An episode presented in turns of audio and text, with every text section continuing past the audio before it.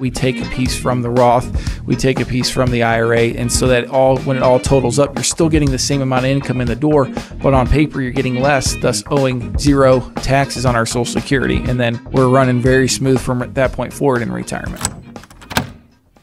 It's time to retire with confidence. Welcome to Unlocking Your Financial Future with financial advisor Ben Schrock.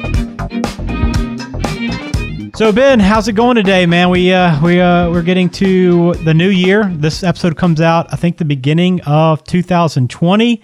New start. We gonna we gonna have any uh, resolutions this year? Anything you got planned for twenty twenty? Uh, always, my number one is staying more organized. So I, I make it till about uh, I'd say February, and then all of a sudden my desk starts piling up. So I'm going to make it further than February first. I promise you that. So you, you talk about organization. What is, if I was to open up your cell phone and look at uh, your apps, right? And I looked at the mail, the mailbox app. Yeah. How what's that number looking like right now? Actually, my emails are great. It's zero, oh, but wow. I don't. I don't have any of my. That's all my work emails. My personal email has nine hundred eighty, so um, that's not shown on my phone for that reason because it drives me nuts if I see that. But I don't have any of my apps organized. My wife has them all in like little files, like music and all this stuff. I, right. I don't. I have them all everywhere. Well, my my mail's sitting at one thousand six hundred seven on my icon. So nice. I always wish I could do a better job of cleaning up my inbox, but I always feel like there's going to be that one moment that I need that email. Right. And yep. It's not, I'm not going to have it. So I can't never let go. So maybe I, could, I should be a little more organized in twenty twenty as well. So yeah. Are uh, those read or unread mail? Those are messages? Those are unread. So a lot of times unread, I'll see yeah. like the headline and okay, maybe I'll need this at some point, or it could be a receipt, or it could be like, you know, whatever it is, and then I'll just leave it there and, and yeah. never get to it. So yeah, I, I'm not great at that at all. That's one of my flaws there. But we're going to get into a, on Social Security and trying to get organized on taxes when it comes to Social Security, because there's a common misunderstanding, and this is part four of our four-part series. That common misunderstanding is that you won't have to pay taxes, or you don't have to pay taxes on your Social Security benefits. So we're going to talk about why that is a misunderstanding and really dive into the tax implications and maybe some strategies to offset taxes when it comes to that. But before we get into our main topic, we got to get into the news a little bit and get Ben's reaction to a couple of different pieces of news. First headline is this, and so I want to get your perspective on this, Ben. So Charles Schwab, they recently announced that they're soon going to be allowing clients to buy and sell fractions of stocks mm-hmm. instead of, to, of have, having to buy entire shares. So why would a person want to do this? What's the benefit of buying a fraction? Yeah, I think it's really interesting because I, I think the enticing thing about that is someone that wants to go buy an Amazon or, you know, an Apple or something that's really expensive, and they don't really have the, the luxury to do so other than doing it within a mutual fund. So under a mutual fund, you can go out and buy the, or the mutual fund itself, my own Amazon within it at a fraction of a share. So again, the problem with mutual funds, in my opinion, for most funds is they can be expensive internal costs and things of that nature, but we won't go down that road. But Amazon right now, I just flipped up my phone, it's trading at seventeen fifty a share. So you have to have, uh, you know, seventeen hundred bucks to buy one share of Amazon, you know, and you want some Amazon right. exposure. So not everyone has the luxury just throwing, you know, almost two grand into one stock. So I think it's really beneficial for people to truly diversify with less money. So I think it's, it kind of levels the playing field for someone to say, I don't have to have a hundred grand to include Amazon in my portfolio. I can, you know, start with maybe five thousand or even a thousand bucks and still own a piece of it. So I, I think it, it's long overdue. And I think it's really a, a cool thing for young investors or people just starting out. Yeah, that makes a lot of sense. That's good to know. Um, so that's the headline that we ran through. And there's another piece of news. This is kind of more of an odd story that we saw, and just wanted to see if you saw this as well. There was a Pennsylvania couple uh, that's facing felony charges after their bank accidentally put one hundred twenty thousand dollars into their checking account, and they thought it was a great idea to go out and spend all of it or most of it, whatever it was, before contacting, not even contacting the bank. And now they're facing those charges. Unbelievable, right? I can't even get through it without laughing. I mean, it it is uh, unfortunate that they have to go through any legal issues there, but my goodness, I think I would uh, cause a red flag, and I would probably like to think I'd contact my bank first before I spent all of it. I like to think that, okay, maybe if it was one hundred twenty dollars, first of all, I might not even notice one hundred twenty dollars if, if, my, if my account fluctuated that much, but I might spend that and not maybe be okay, you know, whatever. Maybe this is my mistake. I don't know. But one hundred twenty thousand dollars, I don't know how you'd ever consider that you could get away with that and nobody would notice it or come looking for it. Yeah, that's quite a few zeros. Yeah. Yeah. Now, I wonder what they spent it on, too. That's the other question. Who knows? Yeah. They spent it that quickly. Who knows what they spent it on? So that's another little piece of news uh, as we go through headlines that we often see in the financial world and and bring them to the show and, and get some reaction on that topic. So let's talk Social Security again. And this is part four of our series. Again, if you haven't listened to the first three parts, you don't have to listen to them to listen to this one first, but you can go back. The misunderstandings we went through are, one, Social Security is going broke. We we talked through that subject.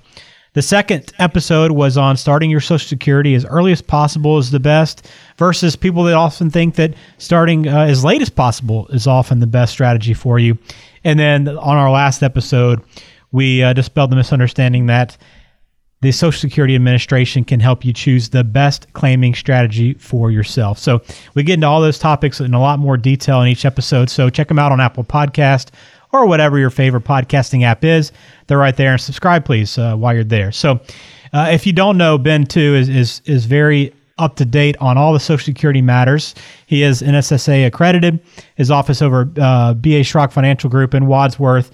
They serve Cleveland and Akron. So if you have any issues, any questions beyond what we talk about, feel free to reach out to them at b a schrock dash f g dot com or on the phone at three three zero, four seven three, one zero six zero. So today's topic is on taxes. And as I mentioned, the misunderstanding here, Ben, is that you don't have to pay taxes on Social Security benefits, but that's not correct, right? Well, honestly, it can be correct. Okay. It just depends on the situation. And that's obviously the goal I want to walk through today and try to, uh, I don't know, debunk that myth a little bit, but also kind of spell it out for people. So basically, the way that Social Security stands currently today is an individual can be taxed, or a portion of their Social Security can be tax-free, can be taxed zero, zero percent can be viewed as taxable income, or the maximum of up to eighty-five percent of our Social Security can be viewed as taxable income. Now, again, when I say that number, a lot of times people freak out and say, well, eighty-five percent taxes on my Social Security, that's insane. And, and that's not the truth. It, it's eighty-five percent of your Social Security can be viewed as taxable income. Okay. So, and, and that's what we're going to get to the bottom of today and, and, and walk you through the formula that they're going to use to calculate that. So, okay. So it can be zero, can be eighty-five. Yes. So that, yeah, eighty-five is scary for sure. Uh, so yeah. how does that, how does that break down? So how do we determine and how can we get a sense of what our taxes might be? What is the structure for that? Okay. So the, the way that we, we always start with this again, I, I mentioned this in previous podcasts with the whiteboard experiment. So I always do this right at my whiteboard in my office is once I know someone's Social Security, the first thing we do, and I'm going to assume they're married filing jointly. So we're going to take a married filing joint couple and their Social Security, let's just say it's forty thousand dollars combined. Okay. So of that forty grand, zero percent can be tax-free or can be eighty-five or somewhere in between. So more likely it's going to be somewhere in between. So they take that forty thousand dollars and they apply this formula to it. So they're going to take the first step of this formula, Ben, is they take half of it. So twenty thousand dollars. All right. Then they add to that twenty thousand dollars any other income they're taking. Okay, and this could be a four oh one k distribution, an I R A distribution, a pension. They could still be working, could be wages, any other income aside from a Roth or a loan against the life insurance. Those are the only two sources of income that do not count. All right, so they add it back together. So they add whatever income they're taking plus the fifty percent of their Social Security. So let's say they take twenty grand from their I R A. So twenty and twenty is forty. So their provisional income or modified adjusted gross income in this example is forty thousand dollars. All right. So they then take that forty thousand and apply it to two earning thresholds. And they're married filing jointly, the two thresholds are thirty-two thousand and forty-four thousand. Okay. So they're going to look at it and say, well, thirty-two is forty thousand greater than thirty-two? It is. By how much? By eight thousand dollars. So that eight thousand dollars gets calculated and multiplied by fifty percent. So half of that's four grand, end of calculation. So four thousand of the forty is actually taxable. Therefore, about ten percent is, is taxable to them. Now that I confuse you, any questions? Yeah, no, but I mean, it makes sense. Like, it's good to understand kind of how what all plays into that and, and where they get that number from. So you can kind of have a, a way of determining what your different income streams are going to be and what they all add into that. So that's good to know. But again, I mean, I, I think of it as like if I'm going to go through this process and try to figure it out, I need to sit down with somebody that knows these numbers. I'm sure you can find a lot of this stuff online, but trying to piece it all together and understand your total picture is important to, to sit down with an advisor, somebody that can actually help you through that.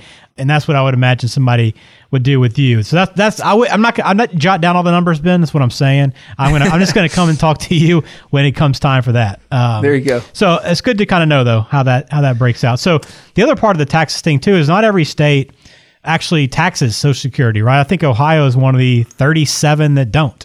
Yes, that's correct. Ohio does not tax it from a state income tax standpoint. So again, that whole calculation there where the four thousand was countable, that's only on a federal standpoint, which is okay. Nice in Ohio. It okay. might give people a reason to retire in the snow, maybe. Yeah, exactly. I got to keep them up there somehow, right? Yeah, that's uh, right. Uh, so let's talk about strategies too that you can offset these taxes, because if we yep. know these taxes are coming at some point, the good thing is though that we can probably get ahead of it in some cases and minimize what we're going to be responsible for. Correct. And really kind of going back to that calculation I just mentioned. So as I'm doing that experiment with someone on a whiteboard, I'm saying, okay, if we can try to get our income on paper to a certain dollar amount. And when I say on paper, I mean that, okay, things that we're taking out that are taxable, that I R A, that four oh one k. And maybe if we have some Roth money, how much money do we have in that Roth? Or do we need to build that up a little bit more before we retire so that when it comes to distributing money in retirement, we take a piece from the Roth, we take a piece from the I R A, and so that all when it all totals up, you're still getting the same amount of income in the door, but on paper, you're getting less, thus owing none or zero taxes on our Social Security. And then we're running very smooth from that point forward in retirement. I got you. Good, good information. But I know that as we talked about this throughout the series, um, the biggest thing that you can do, especially in terms with your team, is, is sit down and, and have that in-depth Social Security analysis. And this, I'm sure taxes is part of that process, right, on everything that you go yeah. through? Yep, for sure. And you can do that. Find them online, b a schrock f g dot com. Also, you can find their guide to maximizing Social Security benefits right there on their website as well. And you can call them at three three zero, four seven three, one zero six zero. Set up an appointment, go in, sit down face-to-face, and uh, go through all these questions. Hopefully by that time, Ben will have his office organized. Yes, absolutely. So thanks for listening to this episode and to this series again. We have a lot of different series, which is part of this Unlocking Your Financial Future podcast. So go back and, and listen to some of those. You can find them on Apple Podcasts, subscribe there, or whatever your favorite podcasting app is. But you can also find every episode online at b a schrock f g dot com. So that'll wrap it up, Ben. We appreciate the time again, and, and thanks for all your insight into Social Security. Absolutely. I enjoyed this one. This is right up my alley. So thanks for listening, and we will wrap it up and talk to you next time on Unlocking Your Financial Future.